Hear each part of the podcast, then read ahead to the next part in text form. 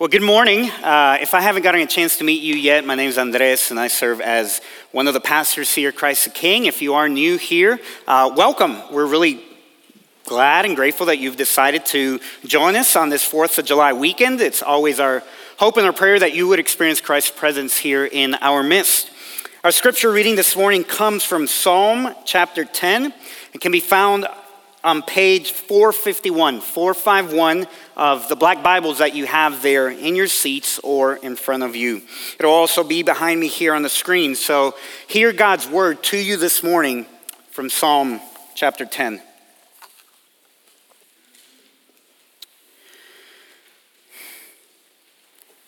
Why, O Lord, do you stand far away? Why do you hide yourself in times of trouble? In arrogance, the wicked hotly pursue the poor. Let them be caught in the schemes that they have devised.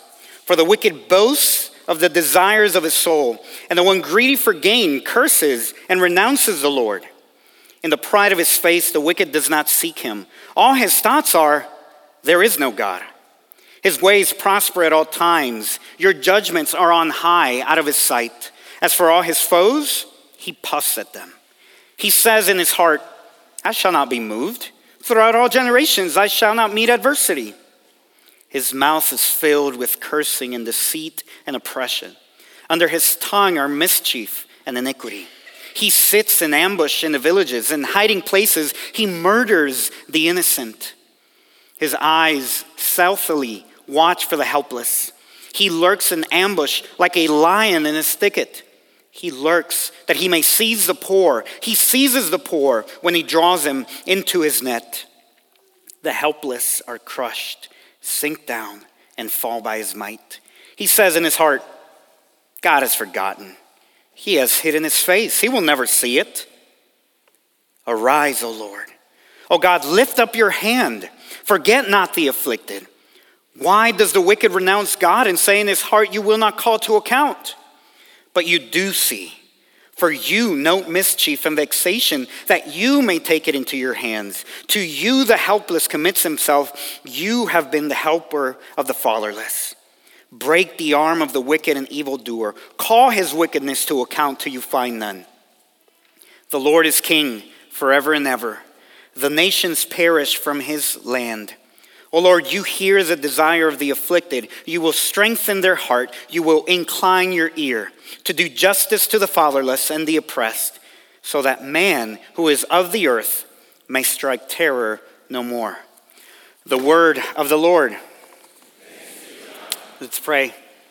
Father, we approach now your word. Would you allow it to cause true transformation and bear true fruit in our lives. Help us to understand it and hear it this morning. Put our focus in you and in your word and speak to each one of us, whatever situation we may be in. This we pray through Christ our Lord. Amen. We are. Um, right in the middle of a uh, sermon series going through the book of Psalms this morning. And we arrive, of course, to Psalm chapter 10, which means we are 10 weeks into this summer psalm series. Uh, Psalms, of course, is a book in the Bible. Um, we titled this, you can actually see it there uh, in the front of your order of worship or bulletin. We titled this sermon series Songs in the Key of Life.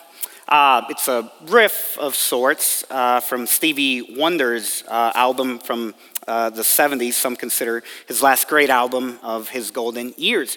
Um, not only because we love Stevie Wonder, I suppose, but um, also because that album was written to really uh, be heard, played, listened to, no matter what situation you find yourself in.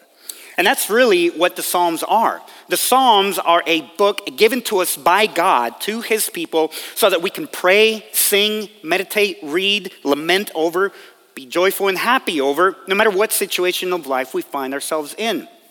Martin Luther, the theologian from hundreds of years ago, writing about the Psalms, said this Everyone, whatever his situation may be, finds words in the Psalms that fit, fit his situation and apply to his case so exactly that it seems they were put in this way only for his sake. What Luther was getting at is that the Psalms are so incredibly honest, raw, and real. And they can apply to every single area of your life, no matter what situation, no matter what emotion and feeling you happen to find yourself in.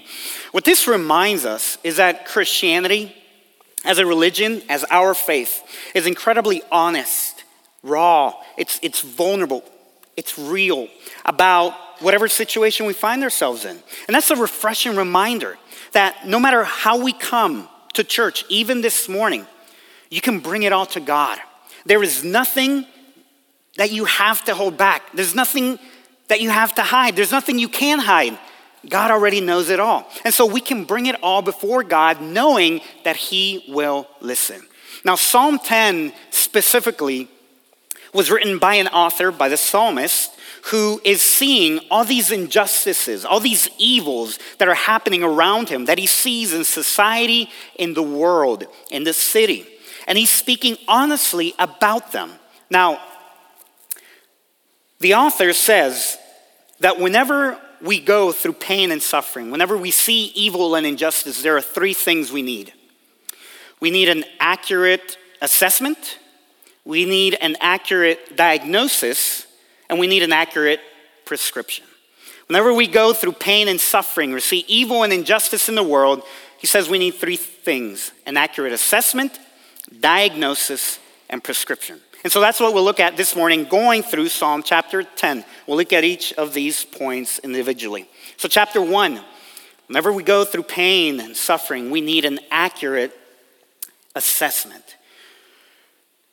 Depending on who you talk to, um, your neighbors, your coworkers, your friends, and you ask them about the Bible, what it is, what it does, you'll get a number of different responses. You know, for some people, uh, the Bible is, is seen as, as a religious book, right? It's, a, it's like, like any other religious book on how to, um, how to find God, how to please God, you know, how to, how, to, how to do things for God. Other people will tell you that, you know, the Bible is, is, is a moral book. It's an ethical book. It's filled with laws and commandments about how, how to live a good life, how to be kind to other people. Um, others, you know, might tell you, a lot of us, I think, probably uh, see the Bible in this way, if we haven't learned how to read it, as a sort of children's book, that it's filled with kids' stories, sort of like Aesop's fables if you remember that from, you know, uh, Intro to Greek, uh, where there's all of these stories. So you get Noah and the flood, Abraham and Isaac. You get Moses down the river. Uh, you get Jonah and in the belly of the fish. You get Jesus and Paul. Right? But here, the thing about um, all these different ways of, of seeing the Bible, the thing that they have in common is that the Bible is seen essentially as a book that is detached from life. Detached from life. In other words, the Bible is not seen a book, uh, seen as a book that speaks to real life, right? It, whether um, it's seen as a religious book or as Aesop's fable, kids' stories, but they all hold in common the Bible is not really about this life. Nothing could be further from the truth. Yes, the Bible is a religious book of sorts. Yes, it tells us how to live. Yes, it's got some pretty incredible stories, but you haven't really understood how to read the Bible if you see it as a disconnected story from reality, from life, from this life. The Bible is incredibly, fundamentally a book about God speaking to us in this life, in this world. The Bible speaks to us no matter what condition we find ourselves in. Now, Psalm 10 looks at one specific area of our life injustice. And it talks about it in an incredibly realistic, and comprehensive way. I mean, just look again or listen, verse 1. Look at how it starts. Why, O Lord, do you stand far away? Why do you hide yourself in times of trouble? Now, doesn't that sound like an incredibly honest question? How many of us haven't asked that question of God before, or maybe wanted to ask Him that question before? Why, God? Why are you so far away? Why are you so distant? Why don't you fix this problem? Why do you seem to hide yourself whenever I go through problems, through struggles, through issues that really matter? You know, um, different cultures, different uh, religions will view pain and suffering, evil and injustice in a couple of different ways. Buddhism, take Buddhism for example, the religion. Um, Buddhism sees pain and suffering as essentially a state of mind. In other words, it's something up here. And so the, the goal is really to transcend that state of mind in some sense, right? To, to reach peak enlightenment, peak spirituality, so that pain and suffering, you know, so that you can overcome it, as it were. Um, ancient Greek culture, uh, which is um, when the New Testament was written and has influenced a lot of our own views here in modern America, uh, would say that you know pain and suffering are just a part of this world. Pain and suffering has always existed. It's always been. And so, really, the solution or the goal is to just escape this world. You, your real you, is, is, is a spirit, it's a soul, and the real you is stuck inside of this body, stuck inside of the flesh. And so, the goal is for the real you to escape this body, to escape this world into whatever's after, whatever's after death, right?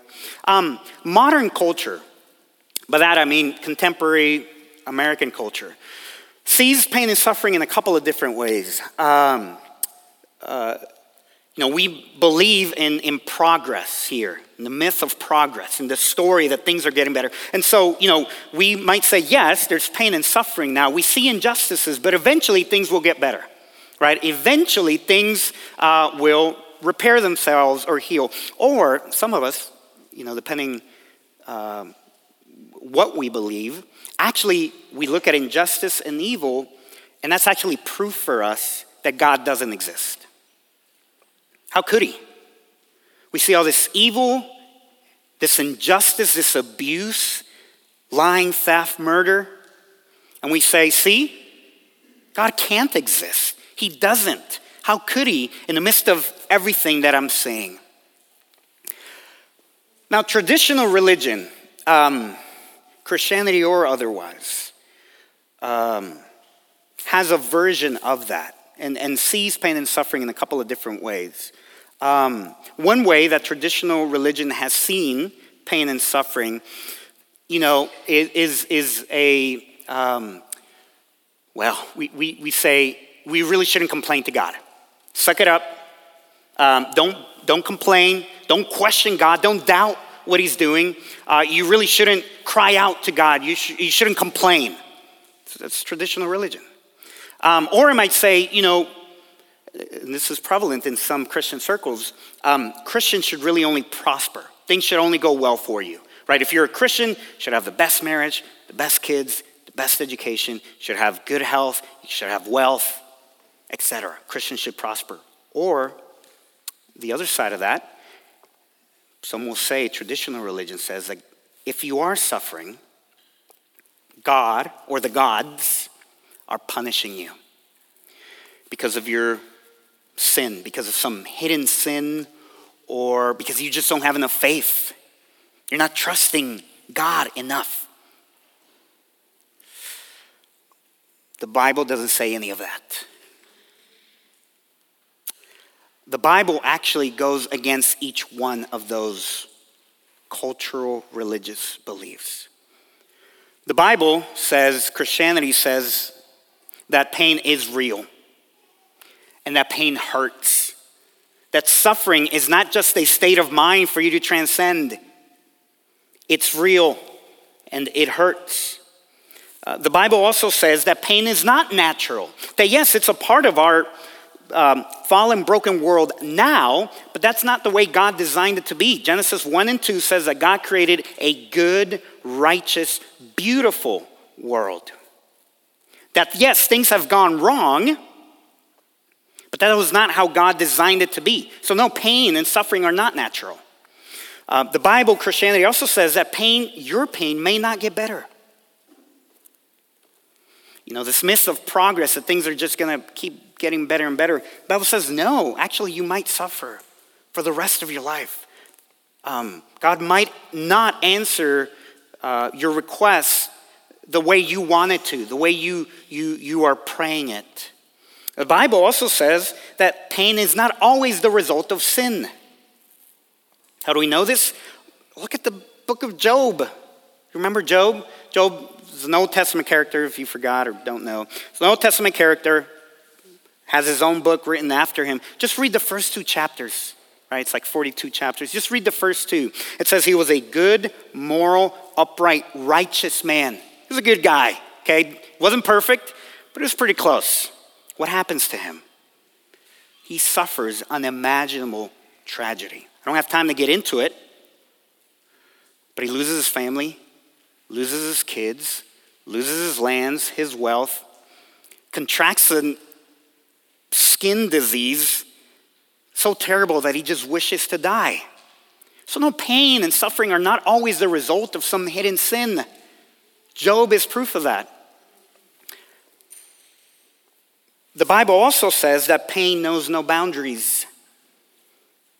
It affects Christians and non Christians alike, religious and secular people alike, rich and poor, citizen and immigrant. It affects everyone alike. Pain knows no boundaries. Jesus himself says, In this world, you will have trouble. Expect it, know it will happen. But the Bible also says, and this is incredibly important, that your pain and your suffering can and must be brought to God. God knows what you're feeling. He knows what you're thinking. He knows what you're going through. You don't have to hide it. Bring it to Him. I mean, the book of Psalms, this is a complaint. Verse 1 is a complaint. Why, Lord, do you stand so far away? Why aren't you listening? Why aren't you doing something? Why aren't you fixing this? Why? Why? The author really wants to know. And we also want to know why. So, see, the Bible is incredibly realistic. The Bible is also really comprehensive about pain and suffering. Um, every week, uh, pastors and interns here at Christ the King at the church will get together uh, Tuesday morning in an office, and we will look at the text that the preacher is going to preach that upcoming week. And we'll read it, and then we'll discuss it, we'll go over it. Um, and so this last week, I was obviously I'm preaching today, and so I led the discussion, and I had the group go through an exercise where I asked them to look at verses 2 to 11, which is that next section. You can do this too uh, on your way home or at home later this week. And I asked them, look at verses 2 to 11, where the author is looking at, again, this group that he calls the wicked, which you'll look at here in a, in a moment. We'll, we'll look at them. But they're groups of people or individuals who are causing harm to those who are helpless, to the poor, uh, to the needy. And I asked them, hey, look at these verses and describe, talk, let's talk about what injustices do you see? What injustices do you see in verses 2 to 11? Here are some things that we came up with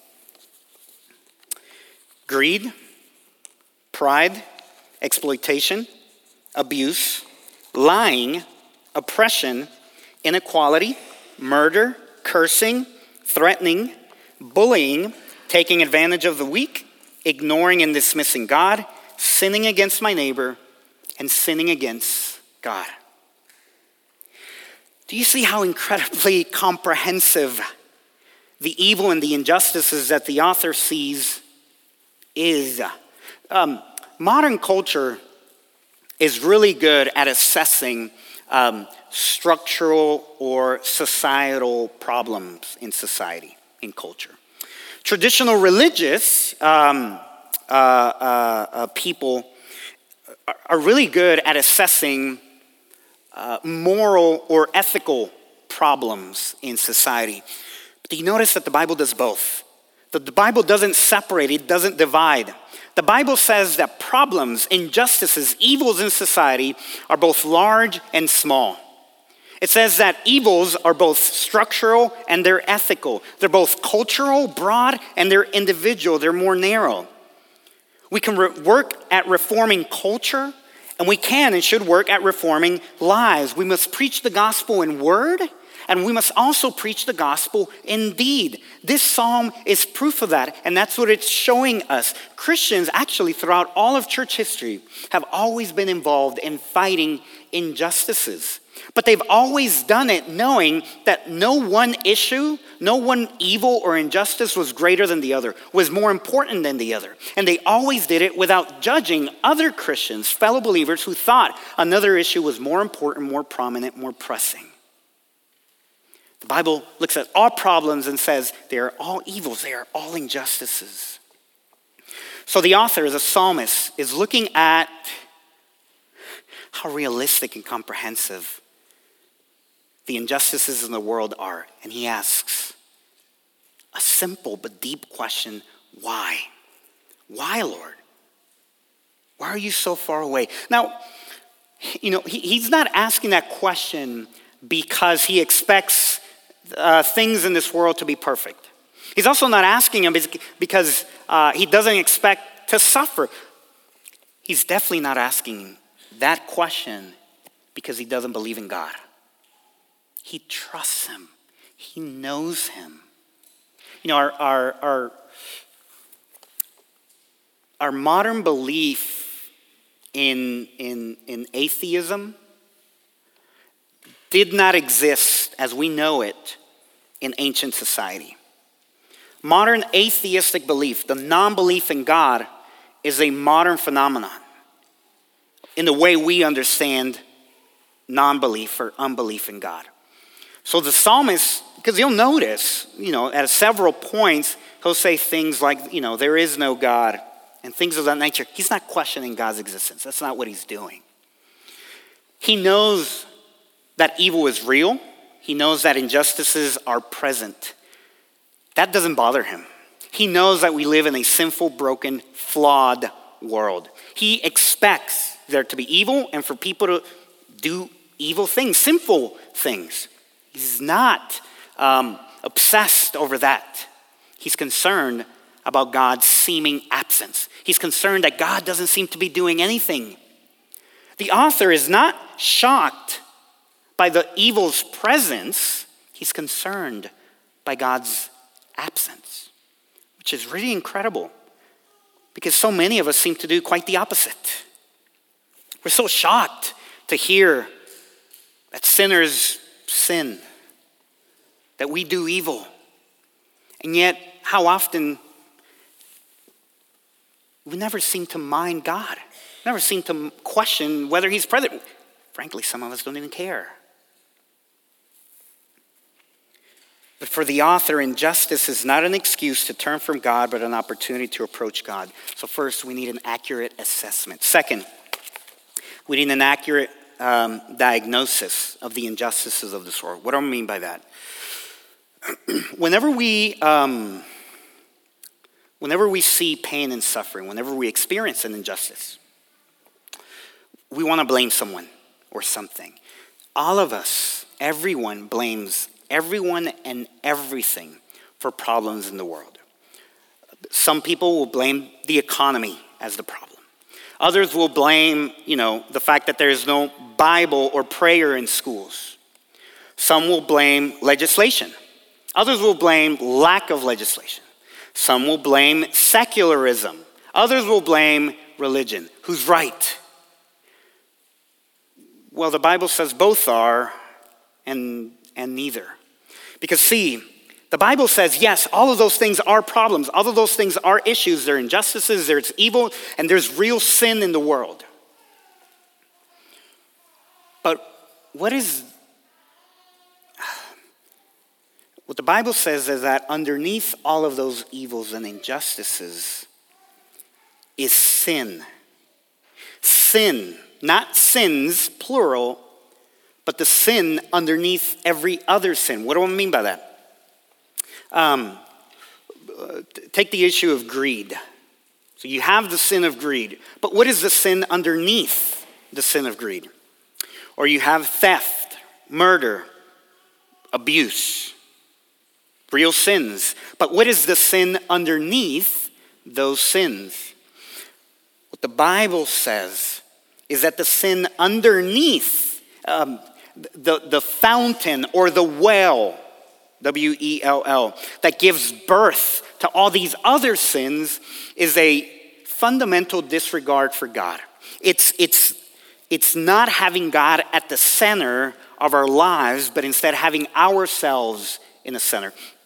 It's disregarding God, not giving him his due as the creator, not giving him proper worship, adoration, praise, and honor, but instead turning that around, putting us our needs, our desires, our wants, and our dreams in the center, and demanding that everyone and everything else submit to that.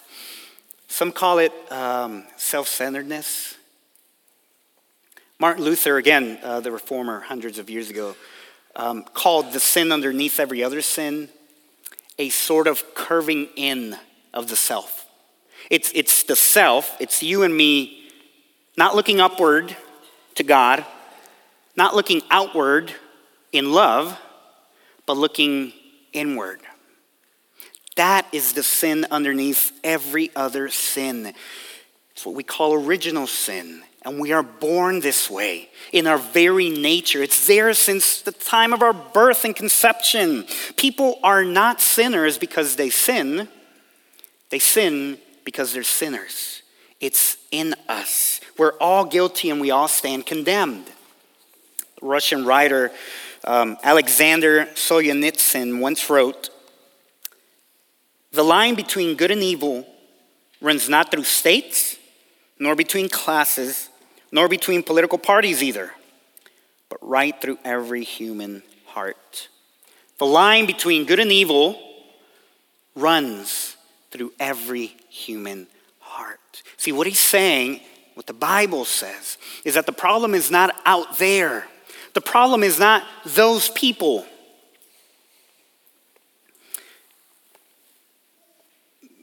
The great theologian Taylor Swift is right. It's me. Hi. I'm the problem, it's me. The problem is all of us. We are guilty of injustices. We stand condemned as sinners. Uh, Paul, the apostle in the book of Romans, will actually quote Psalm 10 to make an argument, to make a point that everyone stands guilty before God Christian and non Christian, uh, citizen and immigrant, rich and poor, Jew and Gentile. It doesn't make a difference. This is what Paul says in Romans 3 10 to 18. None is righteous, no, not one. No one understands, no one seeks for God, no one does any good, not even one. Their mouth is full of curses and bitterness. There is no fear of God before their eyes. Now, why is this important? Why is it important to understand this, to get this right? You've heard the, um, the phrase or the saying, um, when all you have is a hammer, everything starts to look like a nail. What you think our problem, our fundamental problem as humans is, will determine um, what solution you propose to fix it. So, you know, if if you think fundamental problem is, is, is, is, is the economy, then the solution is legislation. If you think the problem is those people, whoever those people are, then the solution is get rid of them. But if the problem, if the sin underneath the sin is sin, is this, the virus that infects all of us, who can fix that? God. And only God can fix it. Second, we need an accurate diagnosis. Third and last, we need an accurate prescription. What do we do? You know, where do we start? Um, th- there's two opposite reactions to uh, dealing with pain, suffering, or injustices in the world. One is, is essentially to fight back. It, it, it's to, to take matters into our own hands eye for an eye, tooth for a tooth. It, it's, it's to take out the sword and fight. The image here is of Peter, the apostle, in the Garden of Gethsemane, as his master Jesus is being arrested, takes out his sword and says, I'm ready to fight. But Jesus says, No, these are not the weapons that I use in my kingdom. See, the solution is not, I'm going to take my sword and fight back then. In fact, taking up the sword actually puts us on the same level as the wicked in this text. Why? Because taking up the sword, fighting back, taking revenge, taking matters into our own hands is akin to not believing in God. It's akin to disbelief. It's not believing that God will judge, that God will take matters into his own hands, that God will put the right, that uh, will put the world to rights, that one day God will come back and he will judge all unrighteousness, all evil, all injustice, all sin. It's disbelieving that. It's saying, I'm going to take matters into my own hands now. The opposite of that, though, the opposite reaction, is to not do anything, is, is, is, is to turn a blind eye, to look away at, at abuse and injustice, to, to live a life of, of apathy. That's also wrong. It, it, believing that sin is a sin underneath every sin doesn't mean that we shouldn't fight injustice wherever we see it. But it does mean that we don't use the same tools the world uses. Jesus said, My kingdom is not of this world. And so our weapons are not of this world. So what do we do? What does the author do? What does the psalmist do in Psalm 10? He doesn't take up the sword, but he's also not passive. He is active in asking the Lord to act. Remember verse 1 when he says, Lord, why are you far away? Well, this is what he tells him. He, this is what the author wants God, wants from God. Verse 12 Arise, Lord. Do you know what that means? Get up. Stand up, God. Do something, fix this. Are you sleeping? Wake up. And so, what does God do? What will God do? Well, God draws near, but in, in an unexpected way. The author could never have imagined the way that God gets up. Because what the gospel tells us is that God did get up to come down. See, what we need is someone who can pay the penalty for our sins and for our injustices and who can defeat all the evil forces at work in this world. And so God Himself gets up and He comes down.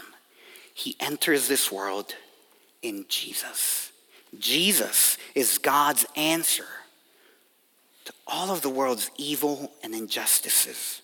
Jesus, God in the flesh, enters our world. The truly righteous one, the truly moral, holy, perfect one, enters our world and suffers for us.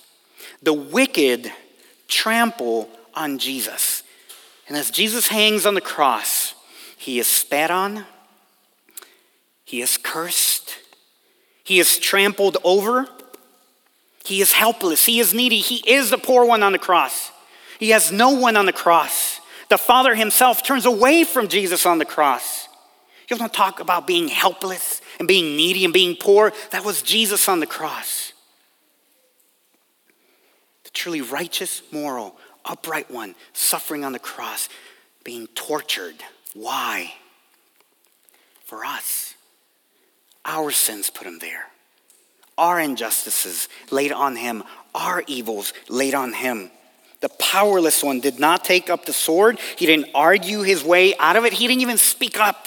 He submitted himself. He suffered the consequences of our sin. Why? So that you and I can experience the never ending love of the Father. Jesus took on the greatest injustice that you and I could ever experience separation from the Father. Hell. The wrath of God, He took it on Himself so that you and I wouldn't have to. If Jesus was willing to do that for you, isn't He able to deliver you? Isn't He strong enough to walk with you? See, what makes Christianity so unlike every other religion is primarily this on the view of pain and suffering.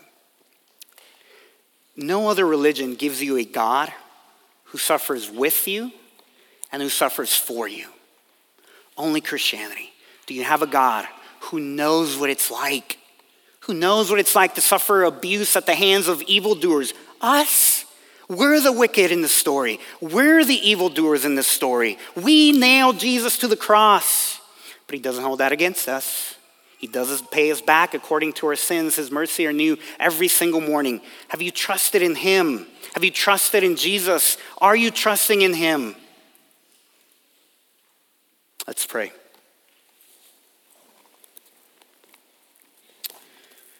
Father, we thank you for the great, undeserving gift of Jesus. Thank you that the solution to all of our problems is not anything that we could do. We can't. It's not enough power. Thank you that you did what only you could do by sending your son, Jesus, in the flesh to cover over the greatest injustice, sin and death. Help us to trust in you and to live in light of that, to fight against, yes, the evils and injustices in this world, not so that we may be saved or so that we might be righteous, but because we have been loved and we want to bring healing to this world, working with you. Pray this through Christ our Lord. Amen.